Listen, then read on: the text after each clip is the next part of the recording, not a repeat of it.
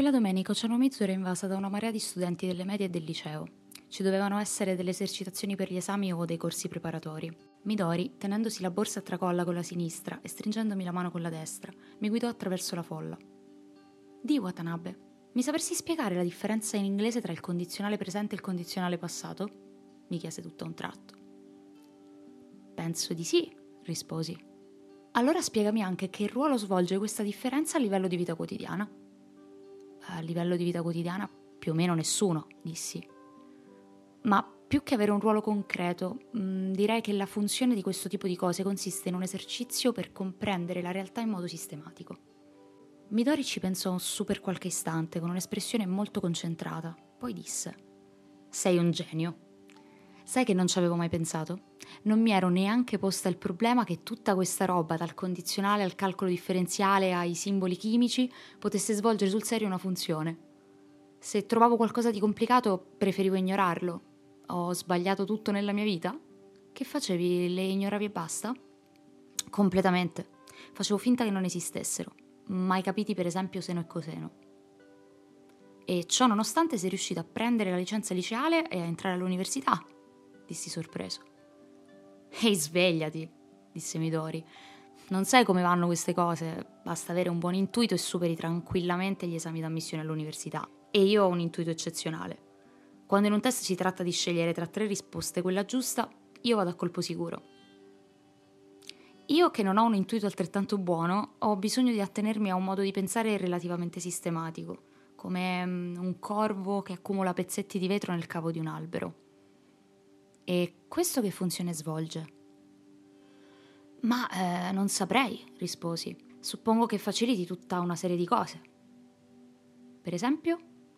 Eh, che ne so, eh, il pensiero metafisico, l'apprendimento delle lingue, che a loro volta che servono? Dipende dalle persone. Per alcuni hanno un'utilità, per altri no, ma eh, sono soprattutto un mezzo, una, una specie di disciplina come ti dicevo prima, che svolgano o non svolgano certe funzioni è un problema successivo. Mm, fece Midori, con una certa ammirazione, mentre continuava a tirarmi per la mano lungo la salita. Sai che sei molto bravo a spiegare le cose. Dici. Dico. Ho provato a chiedere a varie persone quale fosse la vera funzione del condizionale, ma nessuno mi aveva mai dato una risposta così chiara. Nemmeno il professore di inglese. Quando gli facevo la domanda, erano tutti imbarazzati, seccati, oppure mi trattavano come una deficiente. Nessuno ha mai cercato di darmi una spiegazione sensata. Ma se in quelle occasioni qualcuno l'avesse fatto, magari sarei riuscito a trovare dell'interesse anche nel condizionale. Mm, feci solo. Hai mai letto Il Capitale? chiese poi Midori. L'ho letto, anche se naturalmente non proprio fino in fondo, più o meno come tutti. L'hai capito? C'erano dei punti che capivo e altri che non capivo. Uh, per recepire il capitale in modo corretto uno dovrebbe apprendere tutto un sistema di pensiero.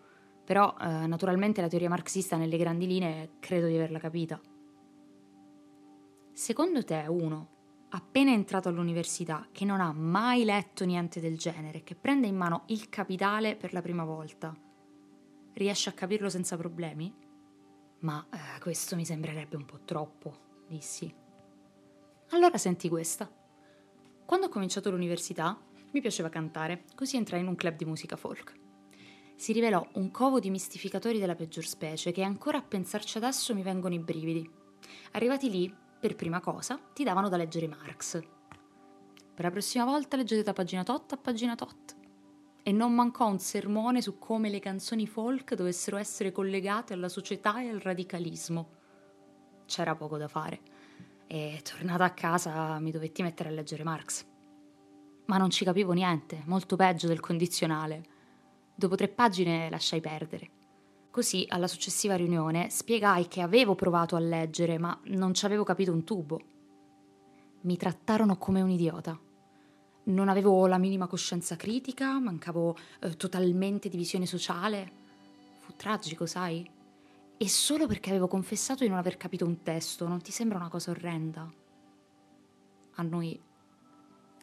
Per non parlare poi della discussione, tutti usavano le parole più difficili con l'aria di chi non ha fatto altro in vita sua. io che non capivo mi azzardavo a fare domande tipo eh, che vuol dire sfruttamento imperialistico? Ha qualcosa a che fare con la società dell'India orientale? O distruggere la cooperazione industria-università eh, significa che dopo la laurea non bisogna cercare lavoro presso un'industria? Ma nessuno mi dava spiegazioni. Anzi, si arrabbiavano sul serio, ti rendi conto? Eh, mi rendo conto, sì. Com'è possibile che non capisci queste cose? mi dicevano. Come pensi di vivere senza un'idea nel cervello?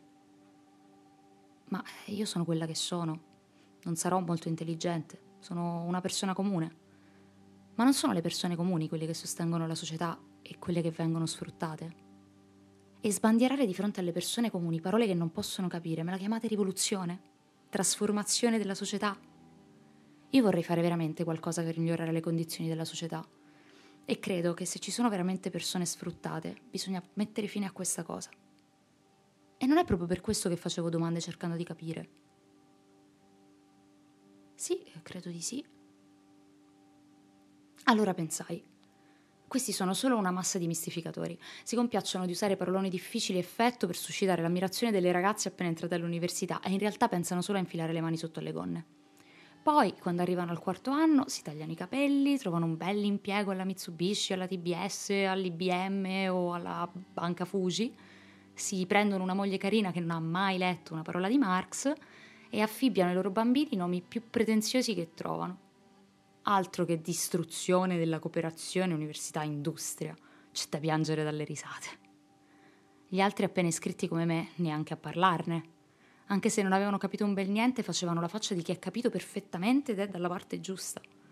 E poi, in privato, mi dicevano: Non fare la scema, anche se non capisci, basta che dici sì, sì, eh, ah, ma davvero, e andrà tutto bene. Ma c'è stata una cosa che mi ha fatto andare ancora più in bestia. Vuoi sentire? Dimmi. Una sera dovevamo partecipare a un'assemblea e a noi ragazze fu ordinato di preparare e portare 20 onigiri a testa per uno spuntino notturno. Si può immaginare una cosa più maschilista? Comunque, siccome non volevo essere sempre la solita rompiscatole, senza dire una parola, preparai i miei 20 onigiri ripieni di umeboshi avvolti nelle alghe. E vuoi sapere dopo cosa mi sono sentita dire? Kobayashi ha fatto gli onigiri mettendoci dentro solo umeboshi e non ha fatto nemmeno un contorno. Le altre ragazze li avevano riempiti con salmone, bottarga e avevano preparato frittatine di contorno. Io rimasi come una scema, senza spiccicare parola. Come mai loro, che si riempivano la bocca di rivoluzione e roba del genere, si mettevano a fare una questione sugli onigiri di uno spuntino notturno? Per i loro palati raffinati non bastava il ripieno di umeboshi e l'esterno di alghe. Ma pensate a quei poveri bambini dell'India. Scoppiai a ridere. E poi come andò a finire questo club? A giugno me ne andai, ero talmente indignata, disse Midori. Ma non è solo il club, tutta l'università è piena di questi ipocriti. Passano la loro vita tremando, nel terrore che gli altri possano scoprire che non hanno capito qualcosa. E naturalmente leggono tutti gli stessi libri, si riempiono tutti degli stessi paroloni, ascoltano tutti John Coltrane e si saltano con i film di Pasolini. Sarebbe questa la rivoluzione? Non chiedere a me, eh, non mi è mai capitato di vederne una. Se la rivoluzione è questa, meglio farne senza. Qui sono capaci di fucilarti con l'imputazione di aver messo solo lume Bosci nell'onichiri. E guarda che anche tu di sicuro saresti tra i giustiziati, magari perché capire il condizionale è controrivoluzionario. Ah, non mi stupirei, dissi. A me, da persona comune quale sono, la situazione è molto chiara. Che scoppia o non scoppi la rivoluzione, le persone comuni continueranno a vivere modestamente nelle loro modeste abitazioni. Cosa vuoi che sia dopo tutto la rivoluzione? Cambiare il nome del governo? Ma tutti quei signorini non lo capiscono, quelli che si riempiono la bocca di tante parole idiote. Ma tu l'hai mai visto un agente delle tasse? Mai. Eh, io sì, tante di quelle volte. Entravano a casa nostra senza nessun riguardo, pieni di tracotanza. Che roba è questo registro? Strani affari combinate qui. Volete farmi credere che queste sono le spese? Forza! Tirate fuori le ricevute. Ho detto le ricevute, chiaro? Noi ci mettevamo da parte in un angolo e quando era ora di pranzo ordinavamo per loro del sushi di ottima qualità. E bada che mio padre È uno che non ha mai nemmeno una volta cercato di fregare le tasse. Davvero, eh? È fatto così, è di vecchio stampo. Ciò nonostante, gli agenti delle tasse non gli davano tregua. Per esempio, trovavano da ridire che le entrate erano troppo basse.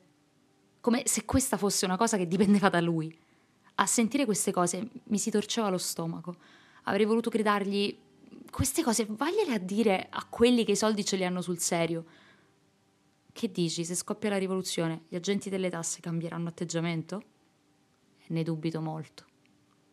Se è così, io non ci credo nella rivoluzione. L'amore è l'unica cosa in cui credo. Peace, dissi io. Peace, disse Midori.